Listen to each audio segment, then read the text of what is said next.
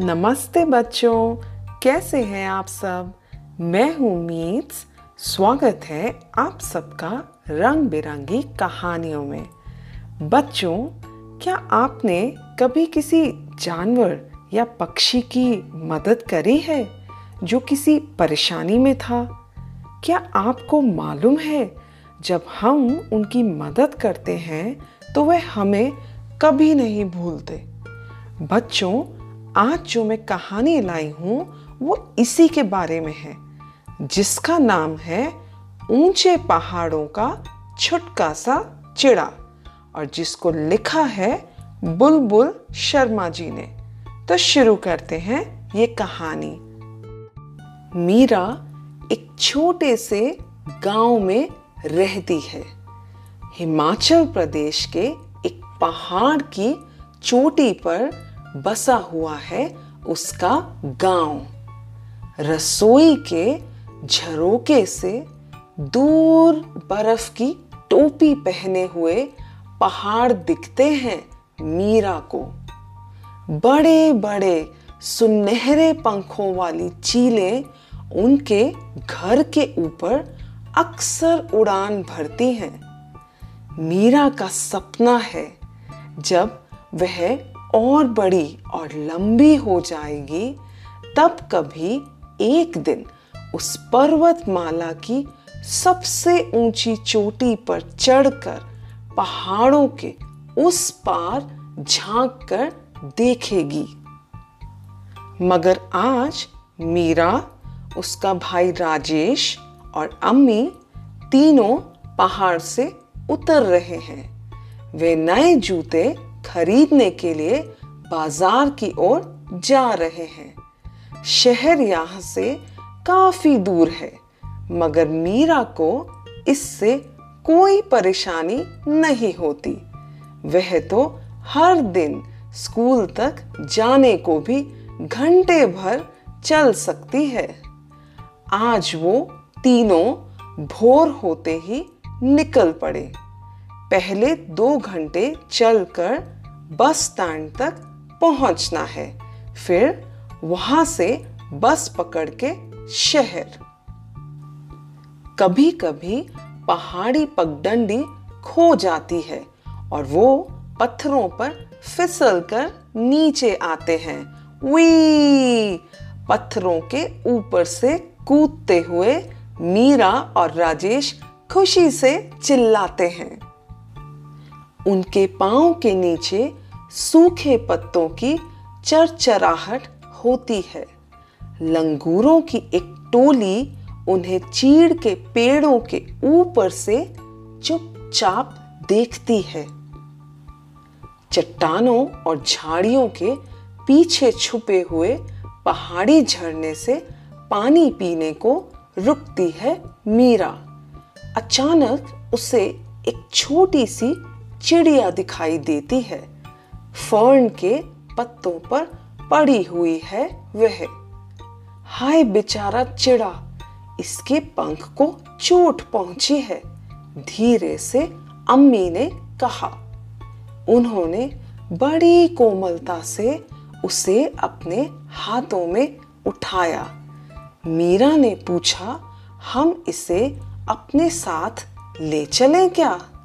वह बुंदकियों वाला, एक दो मुही दुम वाला चिड़ा है। अपनी छोटी छोटी आँखों से वह उन्हें देख रहा है और बहुत घबराया हुआ है। परेशान मत हो। मीरा उससे धीरे से कहती है, पहले इसके पंख को ठीक करना पड़ेगा। अम्मी कहती हैं। पंख पर थोड़ी गीली मिट्टी डालकर चिड़े को एक बड़े से पत्ते में लपेट लेते हैं। वो मीरा अपने कपड़े की थैली में रख लेती है उसे। बड़े रास्ते पर अभी आकर रुकी है बस। वे चढ़ गए। बस में बैठी मीरा थैली के अंदर चिड़े का छटपटाना महसूस कर पा रही है। शायद उसे भूख लगी है। अम्मी सुझाती है, मुझे भी। तुरंत बोल पड़ता है राजेश। सब लोग मिलकर भुने हुए चने चबाते हैं। मीरा एक दो दाने मसल कर चिड़े को दे देती है। घुमावदार पहाड़ी रास्तों पर गड़गड़ाती हुई बस चलती रहती है। शहर में कितना शोर है और भीड़ भी कितनी है। मेरे पास रहो, मीरा राजेश। अम्मी आवाज़ देती है। तीनों एक दूसरे का हाथ कस के पकड़ लेते हैं। बाज़ार पहुंचकर मीरा के जूते खरीदे जाते हैं। अम्मी मिठाई वाली दुकान से कुछ गरम गरम जलेबी भी खरीद लेती है। मीरा चिड़े को भी एक छोटा टुकड़ा देती है, मगर उसे पसंद नहीं आता। खाने के बजाय वह थैली में छेद करने की कोशिश करता है। कुछ ही देर में वे लोग बस से वापसी की तैयारी में हैं। सड़क पर झूलती हुई बस में बैठे हुए मीरा को थैली में से चिड़े की किचिर मिचिर सुनाई देती है। हम झरने तक पहुँचने ही वाले हैं। मीरा ने फुसफुसाकर उसे कहा। झरने पर पहुँचते ही मीरा उसे थैली में से निकाल कर ज़मीन पर उतार देती है। वह थोड़ा इधर उधर फुदक कर, थोड़ा पानी पीकर आकर मीरा के पैरों पर बैठ जाता है। चिड़े को भी मीरा के नए जूते पसंद आ गए शायद। घर पहुँचने तक अंधेरा हो चला था। मीरा थोड़ी सूखी घास से चिड़े के लिए बिस्तर बना देती है। वे आराम से अपने नए बिस्तर पर सो जाता है। मीरा और चिड़े की दोस्ती हो जाती है। मीरा उसे चने और चावल की छोटी छोटी लोइयाँ बनाकर खिलाती है। कोई एक सप्ताह बाद अचानक चिड़ा वहाँ से उड़ जाता है।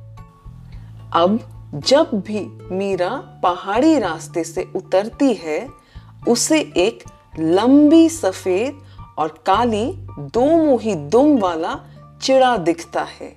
वह चिड़ा उसे देखते ही सर हिलाकर किचिर मिचिर करने लगता है। क्या आपको लगता है ये वही चिड़ा है? तो बच्चों, कैसी लगी आपको ये कहानी? अगली बार आपको कोई घायल पक्षी या जानवर मिले तो आप उसकी मदद करने की कोशिश ज़रूर करना। अच्छा बच्चों, अभी मैं चलती हूँ और अगली बार मैं आप सब के लिए एक और कहानी लेकर फिर से आऊँगी। तब तक के लिए बाय बाय